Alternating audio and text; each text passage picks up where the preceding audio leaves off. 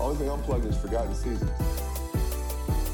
Welcome back to another episode of Forgotten Seasons. This is your host, Dylan Dreyfus. Today we are going to H Town, reliving the 2009 Houston Rockets season with their all defensive wing, Shane Battier. This Rocket squad won 53 games, finished as the five seed in a loaded Western Conference. Their playoff starting five was Aaron Brooks, Battier, Ron Artest, Luis Scola, and Yao Ming. You'll notice no T Mac in there. Mac battled injuries all year and eventually called it a season in February. Microfracture knee surgery. Unfortunately, really the beginning of the end for Mac's stint in Houston. Yao, on the other hand, who, as you know, battled injuries just like T Mac, was healthy this season. He plays 77 games, all NBA second team, but injury strikes at probably the worst possible time midway through the conference semifinal versus the Lakers. He breaks his foot, done for the playoffs. That conference semifinals was a classic versus the Lakers. Houston advances past B Roy in Portland in round one and gets Kobe and the Lakers in round two. Without Mac or Yao, they go toe to toe with the eventual champs, take them to seven games. Our guy Battier is the primary matchup versus Kobe, which, as you can expect, comes with some legendary stories. Shane gets into all of that and more. So let's get into it now. Quick reminder to leave a rating and a review if you are coming back to the podcast. Really appreciate it. Forgotten Seasons with Shane Battier on the 2009 Rockets begins right now. I am here with Duke great defensive maestro Shane Battier. Shane, how are you doing today, man? Dylan, it's great to be here, man. Thanks for having me. I am very excited to get into this 2008 9 Rockets season growing up, I was a huge Tracy McGrady fan. I think these teams were just tantalizing. You got McGrady and Yao, two transcendent talents, but uh, never seemed to really click at the same time. Brutal injury luck. But this season was was uh, McGrady goes out and you guys make a run, second round, Lakers seven games. Uh, but just getting into it, sort of a brief oral history of the Rockets. This is year five of the McGrady Yao era. This is year three for you two years in a row you guys lose to Utah in round one. If you can remember, like what is the energy going into this season 08 09 coming off those two consecutive first round losses to Utah?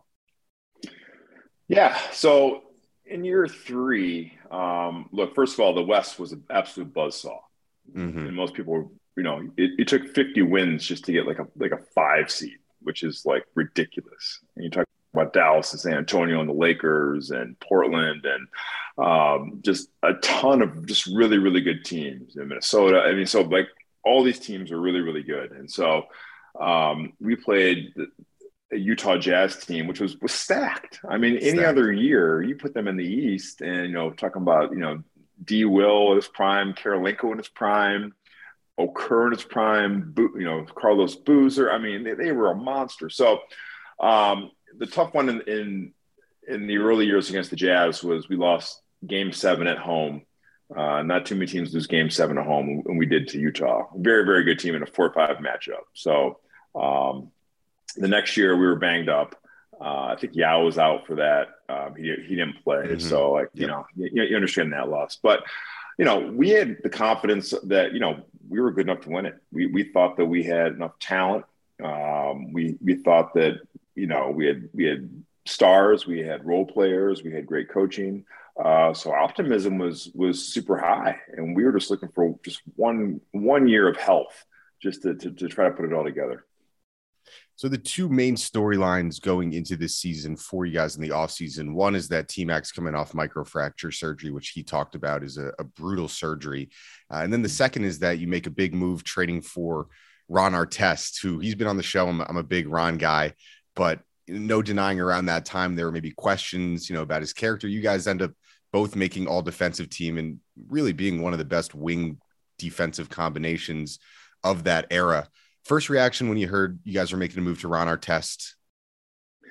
Look, I grew up playing against Ron. So Ron and I are both at T Mac, we're all class in 1997. Mm. Uh, so I, knew Ron when we were 13 years old. And I, I love Ron just because that guy was just a competitor and uh, you know, obviously he had a, a pass with the uh, with with the Palace uh, mm-hmm. uh, throwdown. I guess you I guess you could say.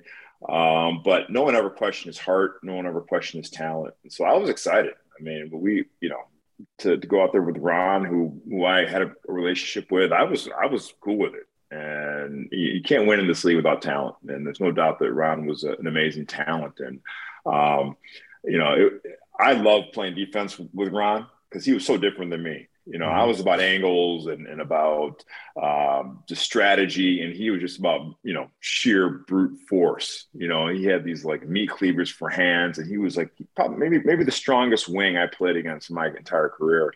How much um, did he weigh? How much did he weigh at this time? He had to be at least two fifty. Hmm at least 250 and like a solid 250, you know. And he go into the weight room and he didn't lift a lot of weights. I mean, he was like country strong, even though he's from Queensbridge. And you know, he threw up just you know put put racks on the on the on the on the bench press and bah, bah, bah, all right, let's go play.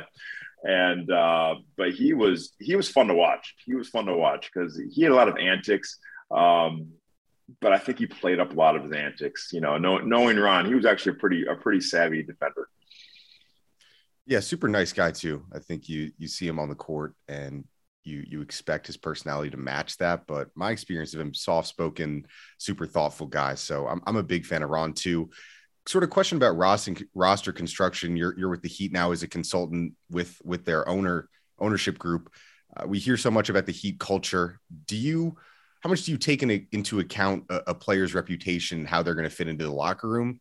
Uh, does that sort of sway you away from certain guys, or are you betting on that heat culture to be able to shape and mold players when they come in? Well, in Houston, we had a really strong locker room. Um, you know, you talk about Luis Scola, Rafer Alston, obviously Yao Ming, you mm-hmm. know, T Mac. We didn't have a whole, a whole, lot of jerks, so we we weren't too concerned about uh, Ron and, and the disruption. You know, Rick Rick Adelman doesn't get enough credit for being an amazing uh, coach. He's in the Hall of Fame now, but he was um, he was a legend. And what Rick did better than any other coach I, I played with um, in, on any, any level, he really gave ownership to the team. And it was never like this is this is my team and do do what I say and and you know when we win it's because of my plan. He really gave ownership to the team. And it, and it, felt like it was our locker room. It felt like it was our organization. And it, it, takes a unique, unique mind to do that. And Rick had that. And so, uh, so when Ron comes into our locker room, you know, we, we embrace him. No, no big deal. And as long as you show up and, and you, you lace him up and, and when it's 730 and the ball's in the air, you're ready to go and prepared.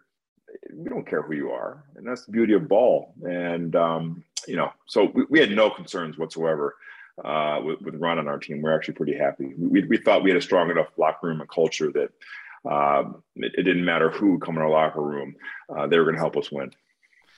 Well, it works out without McGrady this season 53 wins, five seed in the West, number four overall defense. You and Ron, obviously, a big part of that. Uh, and sort of going into the the construction of the roster, one of my favorite parts about this team is just the strength of the role players.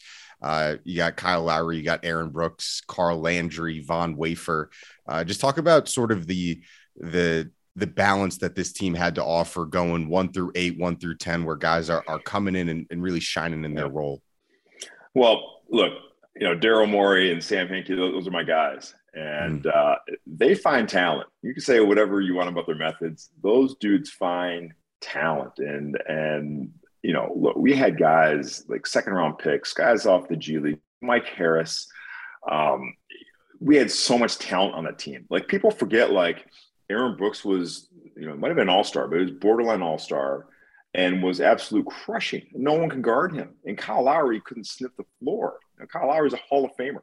Mm-hmm. And like it was, it was AB's team, you know, and AB was quick. And when you put him in a pick and roll with Yao Ming, like he was a handful right?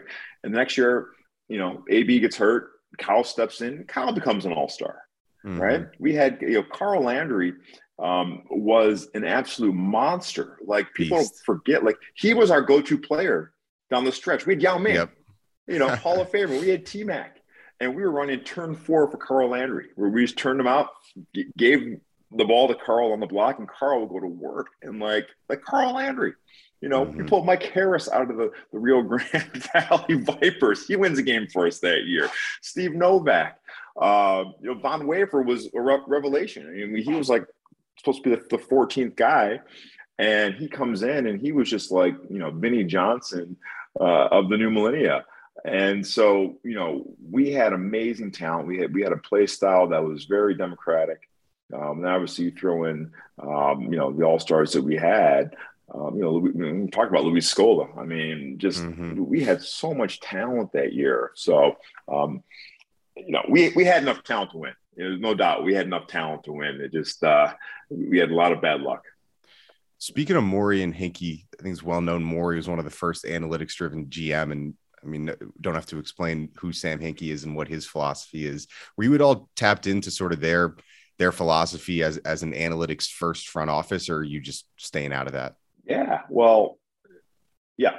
I mean, those those guys changed my life and my basketball career. Um, they taught me a different way to think about the game, and um, you know, I spent a lot of time with them before every game, just trying to understand like how they look at players.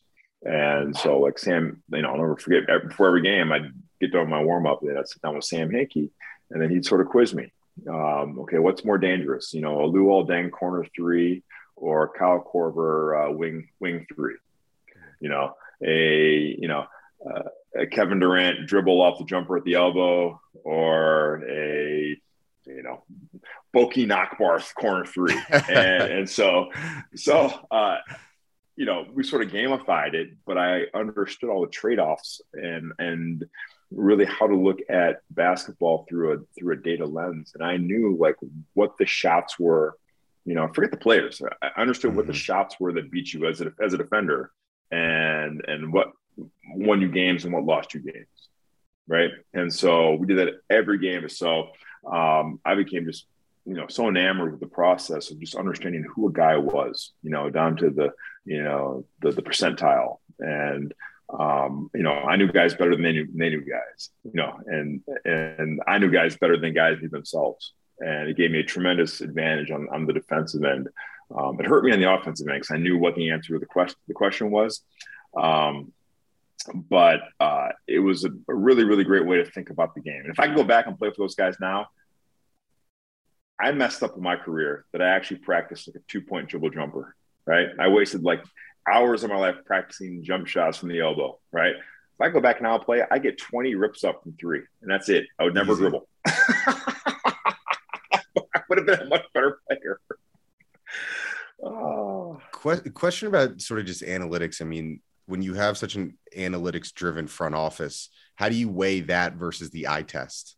You know, you have it might sound like a stupid question, but there's some guys that maybe don't uh, cater to too well to an analytics model, but when you watch them, you know, they look great. They're getting good shots. Um, what is that sort of chess match like in, in pendulum weighing a yeah, player that, that works great in models and, and one that's just, you know, it's not either or you, you mm. need both. Look, you, you still need the, the qualitative and you could, you, you know, you can't measure a guy's heart or IQ or his ability yep. to react or ability to adjust uh, during the game through, through data. There's some things that may hint, but like you, you, you need it all, you know, and the best teams today um, are the ones that marry the data and um, and sort of the eye test, the qualitative. Like you know, we have models now where we know exactly what you should be able to shoot from anywhere on the floor, any player in the league, any player in the last 20 years, based on how far the defender is away from you. Right. So we know. So you're not hiding as a player. You're not, you're not fooling somebody into getting a max contract uh, without the data picking it up, right? So there's nowhere to hide anymore. Um, but that is not the entire story. Uh, there's so much that goes into being a part of uh, a championship winning basketball team. Data is just a part of it, and it will never replace it fully, but you can't win without it. Do you think playing hard now is a skill? in today's league? Um, no, I, I think guys play hard. Um, I think that the differentiator uh, for the All Stars and for the truly, truly great players and great teams, the ability to think mm-hmm. and think under pressure. Right? These guys are so athletic now. They're way more athletic than when I played. They're way more skilled than when I played. Right? Mm-hmm. But the great differentiator is, is can you think the game and can you think it quickly and can you think it under pressure? and you see the guys who can and you see the guys who can't. All right. So I don't care how, how, high you jump, how fast you are, or how how mad your handle is. If you can't think it, you're not going to be on the floor when, when it's when it's not not cracking time, and that will always be true for basketball. That's a great way to put it. Um, jumping back in real quick, I, I, I do want to spend just a few minutes talking about the the stars of, of this team. Uh, T Mac and yeah, obviously T Mac's out, but uh, just shedding a little bit of light. You were with him for the two seasons before in Houston. I imagine going up against him in practice sometimes. Uh, I I'm a part of his ones basketball league, which he just launched, trying to find the best one-on-one player. Uh, and I just think there couldn't be a better face for that league than than Tracy McGrady. Can you just spend just a few moments talking about uh, your your memories of, of being T Mac's teammate and and just how unstoppable he was on the wing?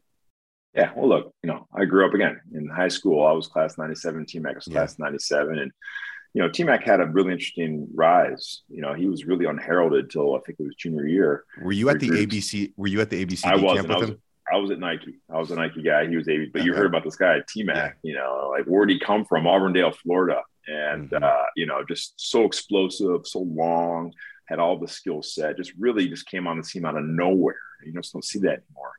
Um, and you know, obviously, I guarded him in Toronto for a few years. I was in the Western Conference always, so I saw him twice a yep. year. So you don't you don't see the guys in the conference a whole lot. Um, so you don't really get to know them that well. Uh, you know, they're just a handful. T Mac was an absolute handful and just so aggressive, and and you know, he was a monster. You know, especially early in his career before his injuries. Um, when I got to Houston, you know, what struck me about T Mac um, that I don't think he gets enough credit for is he's he's probably the best passer I ever played with. Ooh, you know, okay. he, he was a great pitcher in, in high school, um, but he saw everything, everything. And, you know, as a shooter, like you just want the ball in the pocket. All mm-hmm. right. Like just hit me, hit me on my chest and I'm, I'm going to give you an assist. And T Mac, he put that on the money every single time. You know, it could be from up here, one handed bullet pass. And so like super super underrated passer and and a, and a willing passer. For as good as great as a scorer as he was, and all the accolades for scoring, um, he was a willing passer and just a really really savvy basketball player. Um, but you know, by far the best passer. And I play with a great passers the best passer that I that I play with. I think that's the first time I've heard that, but it, I, he did put up some good assist numbers some year. Transitioning to the other head of that other head of that two-headed monster, Yao Ming. Uh, he plays 77 games this year. It's really his last uh, last hurrah in the league and, and some of his best basketball 22 10 and 2 uh, you have any any good yao stories that sort of encapsulate who he is? I've heard that he's sort of underratedly like one of the funnier guys in the league. Yeah. any anything you got for yao? Yeah yao told a great story. Uh, you know he had a charity event at uh um, one night he came to the guys in the locker room and said, Hey guys, I want to invite you to my charity event, you know, this week. It's it's so and so in Houston. You know, please uh, bring your wives or please bring your girlfriends. Please don't bring both. and I'm like, that's really good. so like, yeah, I think Yao pretended not to speak English very well, so people leave him alone. But he was mm-hmm. actually like hilarious and had a great sense of humor. Uh, Yao was one of my favorite, most favorite teammates of all time. You know, you talk about a guy who just worked his tail off, cared about the team, um, just just wanted to do his job for the team. And let, let me tell you, Yao couldn't condition in the summer like he wanted to because of his injury problems and his feet, mm-hmm. and so it took him a while to get in shape every year.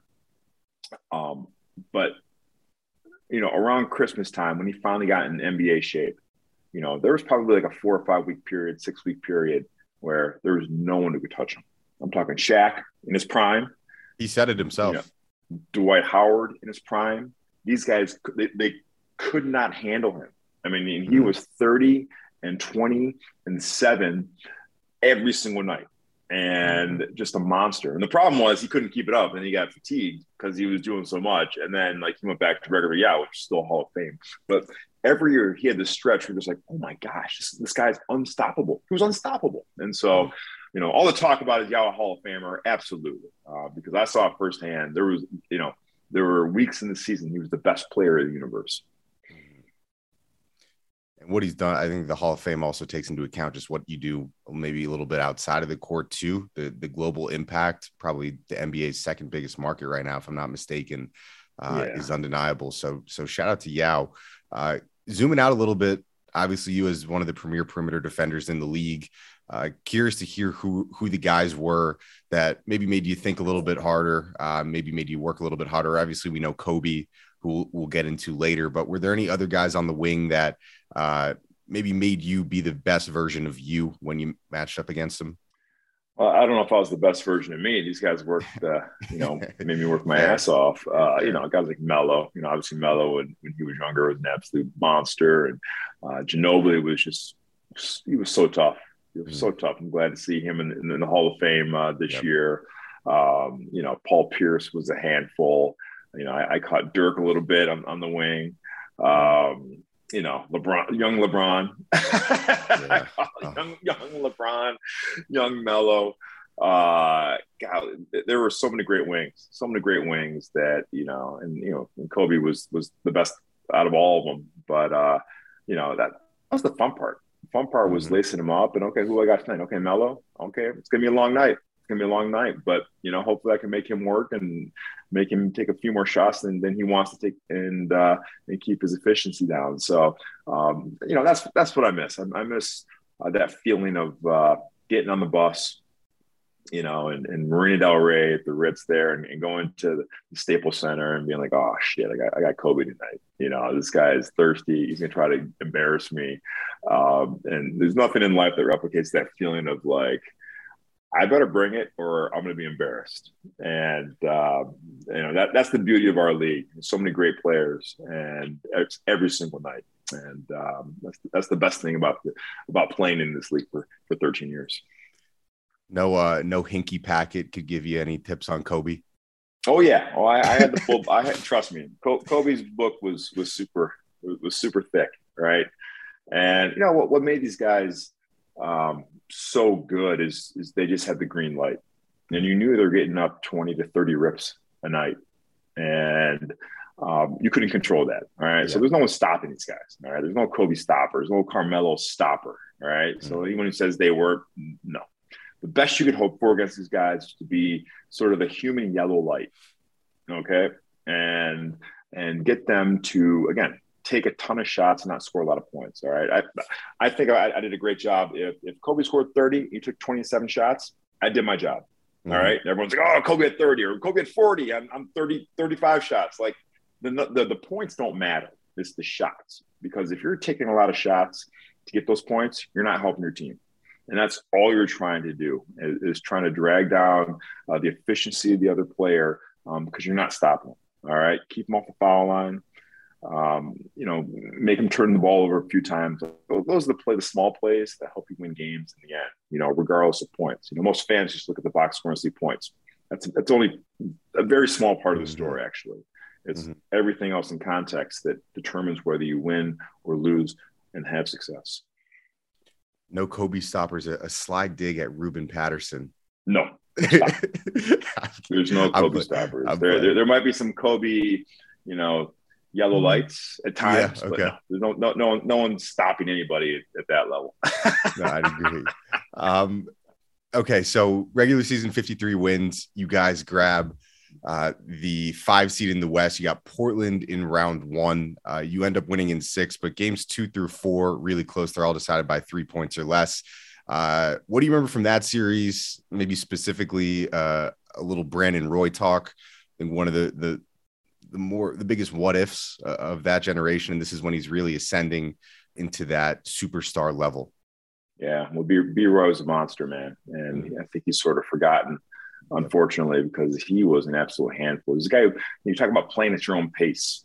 You know, mm-hmm. you could never speed him up. You know, he got to his spots, he got the shots he wanted, and he was like a chess master out there, just controlling the floor.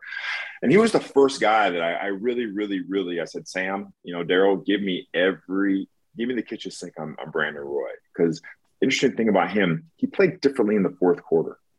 Mm-hmm. And in terms of like where he got his shots from, um, where he liked to catch the ball from, the pick and rolls he ran.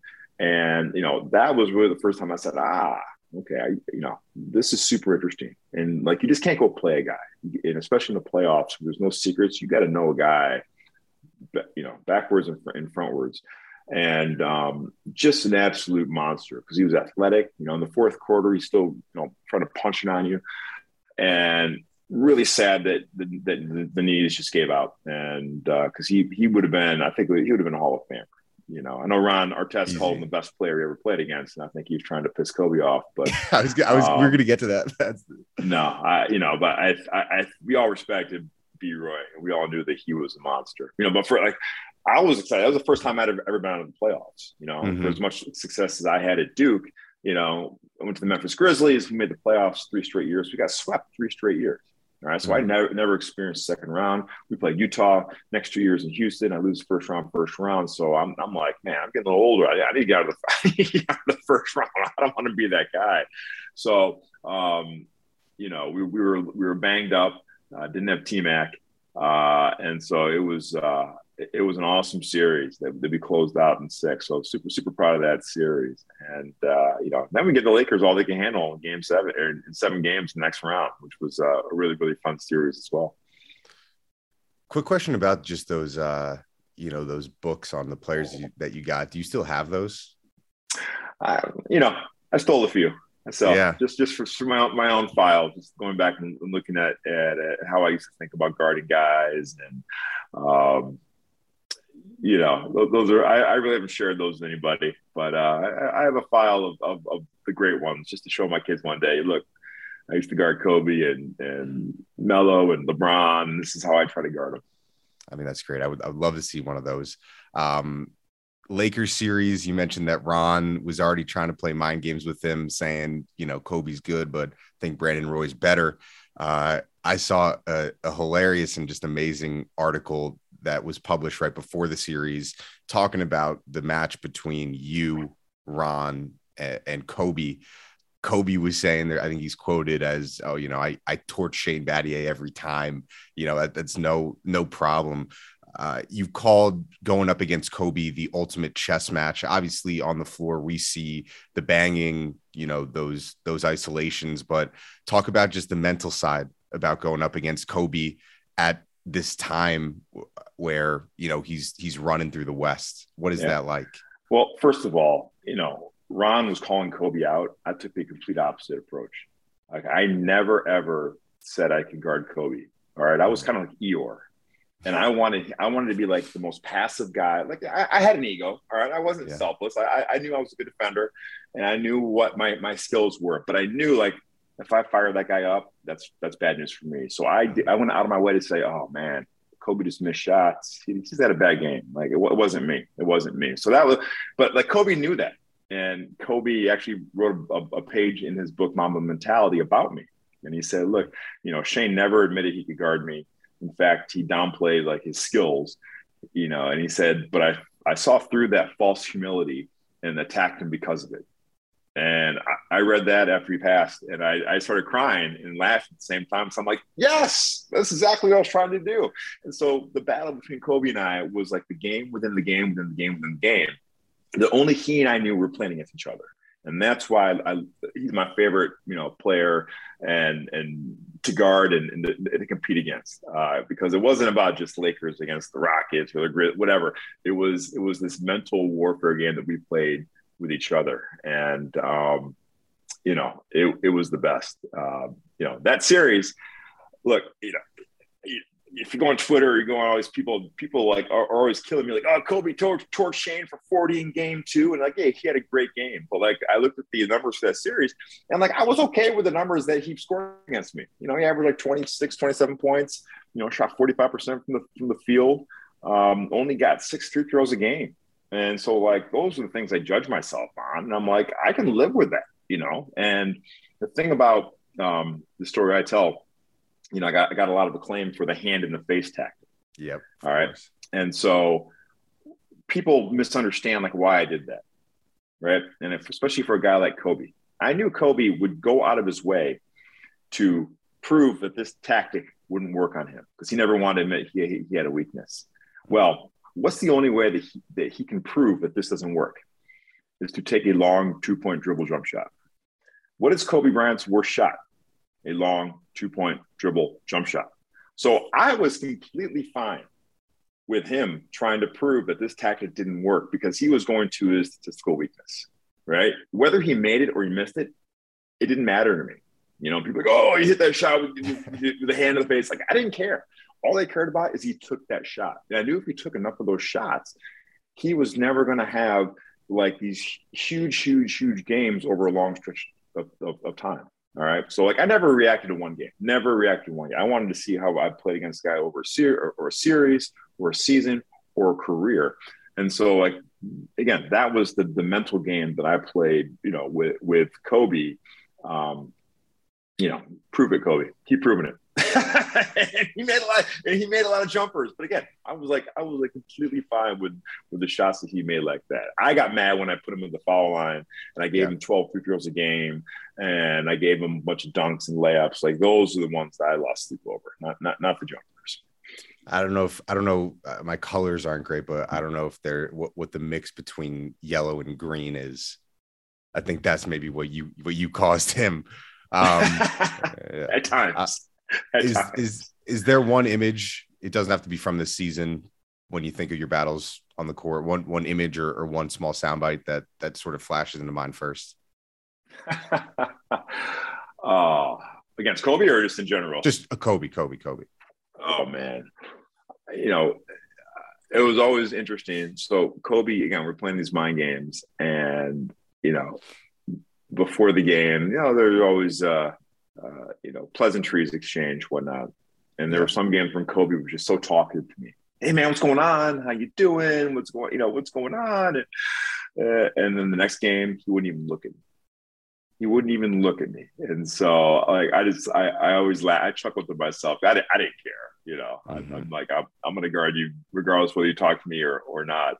And and so Kobe became like a you know this this thing in our family and i'll never forget like uh, my my son was uh, just born and my wife was holding him after the game in houston and it, you, got to walk by the, the wives and uh, family section go to the bus and kobe stops and go and didn't know it was my wife like oh man what a what a good looking kid, you know, my son Zeke. And my wife's like, thanks. Like, don't talk to my son. so like, that's what I remember from that. I was like, oh, it became like a family thing. but I, you know, I, I, I, it really makes me sad when, when he passed that we, we've never had this conversation. I you know I, I, would give anything to, to be able to have this conversation and be like, I, you know, I know you're playing mind games. And he would say the same thing about, about me. And, and, uh, you know, that, that's why I, think very highly of Kobe and, and I'm, I'm just super sad that we'll never have this conversation. We'll, we'll have this conversation in, in the, in the, in the big Staples Center in the, in the sky one day. Um, but uh, it's very, very, very sad, but blessed that I had a chance to to, to play against uh, a guy who, who literally pushed me to the edge. No, I mean, I, I, can't get enough of the Kobe stories, and I think it's great. You know, the, all the NBA community just keeping the legacy alive. You know, it's a it's a big legacy that's not going anywhere. But just hearing these stories from all these different people, and and every single person pretty much that played in the league at the same time or shared a court with him has like an incredible extremely detailed story about him. Uh, so thank you for for sharing all that. Um, sort of just reflecting back, you know, on that playoff run. Like, how cool is it just to say in a in a three or four week window you you went toe to toe with with two guys like Brandon Roy and Kobe in the same playoffs and yeah. and held your own and then some. Yeah, look, we gave them all they can handle, and you know, like I said, we we had it. We had talent. We we we, we could have caused some noise. You know, that game yeah. seven against the Lakers that we lost in Staples. Um, you know, we just got we got blown out because we just didn't have anything else and left in the tank. And you know, Bynum and Gasol were just Lamar Odom were, were too big. You know, we're starting Chuck Hayes at center. You know, Chuck Hayes one of my favorite teammates of all of all time. Um, but you know, spoke to our team that year. We just had amazing heart, amazing togetherness. You know, our, our, our coach, our coaching staff was amazing. Um, we just got a really tough draw in the second round. I'm not, I'm not saying we could have beat the Lakers, um, but I, I, remember I remember from that series that uh, Phil Jackson actually got really uh, upset at the press conference because people were just like, "How are these Rockets even like staying in this series?" And Phil Jackson goes, "Chuck Hayes is a good player. All right, you show some respect on Chuck Hayes. So like the Lakers knew, and they respect us, even if the world's like, you know, how are these, how are these the little, the little Rockets that could stay on the court with the eventual NBA champions, uh, the, the Lakers with with Bynum, Gasol, Kobe, and Lamar Odom. I mean, Yao also only plays three games uh, this series, and I'm not going to put you on the spot, but if Yao's healthy for for seven, could be different. If we had if we had health, if we had T-Mac and Yao, I, I would have liked our chances against anybody. You know, we, we, we would have had a shot against anybody. You know, but so. you know, people don't talk about you know how great Mutombo was. All right, mm-hmm. Again, one of again one of the greatest teammates of all time. You know, in the years that that Yao would go out, Dikembe would just like he could barely run and lay up lines and get out 50, there. And 50 like, years old. like grab 15 boards and still block six shots. Like it was yeah. the damnedest thing of all time. Mutombo, and then you know, still to this day, like he block a shot, he grab it, turn to the crowd, and you go, no, no, no, no, no, and we're mm-hmm. like, it can't be we're out, man. Come on, pass the ball, then finger wag. Uh, but so like you know, that's why that, that team was so awesome. You know, it didn't matter who stepped in, they produced, whether it was it's Kemba Mutombo, Steve Novak, you know, Von Wafer, Carl Landry, mm-hmm. um, Luis Scola, just a really, really cool team. Um, but I'm glad we get a chance to talk about because they, they are kind of a forgotten, uh, we are a forgotten team in, in the late 2000s. Most definitely. Uh, sort of just reflecting back, are are there any lessons or, or little details that you picked up maybe from this season or just your Rocket stint in general that that you carry with you in, in front office now? Yeah, look, you know, I was lucky to win two championships with the Miami Heat. Um, and so, uh, coming from my time at Duke, uh, the, the, value of the locker room is super important. All right. And it's easy to be a good locker room and things are good. Mm-hmm. Uh, but if you want to be a champion, you got to go through some stuff. And it, it, tests your ability to, to come together as a team, to, to handle adversity, to, to, sort of figure it out. All right. Because, mm-hmm. you know, no one's, no one's trying to help you up when you when you have adversity in the NBA. They're trying to step on you, right? And that's it's competition. That's, that's yeah. the way it is. Um, and so, just having an amazing locker room understanding uh, how important team togetherness is something I took with me, um, you know, to my next team with the Heat. And we had amazing team chemistry and, and a great locker room. And we, we had adversity like everybody else, but when you have a strong team, uh, you can overcome it. And that is still you cannot win this championship whether it's the Warriors this year or or, or anybody or the Bucks. You know, the last couple years you got to have a strong locker room, um, and there's there's there's no way around it. Mm. Truth to that. Excuse me. Well, Shane, I, I, really appreciate you know all the wisdom and and taking a trip down memory lane with me. I think, like you said, uh, the, the Rockets era in general, I just find really fascinating again, but this specific team going toe to toe with the eventual champs, uh, having guys like Aaron Brooks, Kyle Lowry, like, you know, come into their own on the big stage. And of course, you and Ron's, those battles against Kobe. Uh, I want to, you know, try and keep those, those days and games alive. So, you know, without you, that reliving that, that goes away. So just thank you for, for hopping on and you know, giving us so much about this season.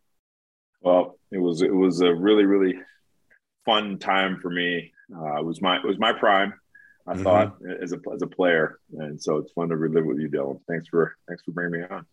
Thanks so much, and you know we'll we'll look out for those front office moves with the Heat coming up. All right, be good. That is a wrap. Forgotten Seasons on the 2009 Rockets with Shane Battier. I really liked that one. I think you could tell really how much pride Shane took in, in that Kobe matchup and going toe to toe with the legend. We will be back next week with another episode. Drop a rating and a review. Really appreciate it. This is your host, Dylan Dreyfus, signing off. I will catch you next Tuesday. Peace. Everyone is talking about magnesium. It's all you hear about. But why? What do we know about magnesium? Well, magnesium is the number one mineral that 75% of Americans are deficient in. If you are a woman over 35, magnesium will help you rediscover balance, energy, and vitality. Magnesium supports more than 300 enzymatic reactions in your body, including those involved in hormonal balance. From functional medicine doctors to mental well being and female hormone experts, we all know that magnesium is the one mineral to improve all aspects of well being and health. But which one? Magnesium Breakthrough from Bioptimizers the trusted choice recommended by leading experts with seven best absorbed forms of magnesium to ensure your body receives the support it needs for overall well-being. Go to bioptimizers.com slash balance today and use code BALANCE10 for 10% off. Support your journey to wellness at B-I-O-P-T-I-M-I-Z-E-R-S dot com forward slash balance. Magnesium Breakthrough from Bioptimizers, your foundation to optimal health and vitality.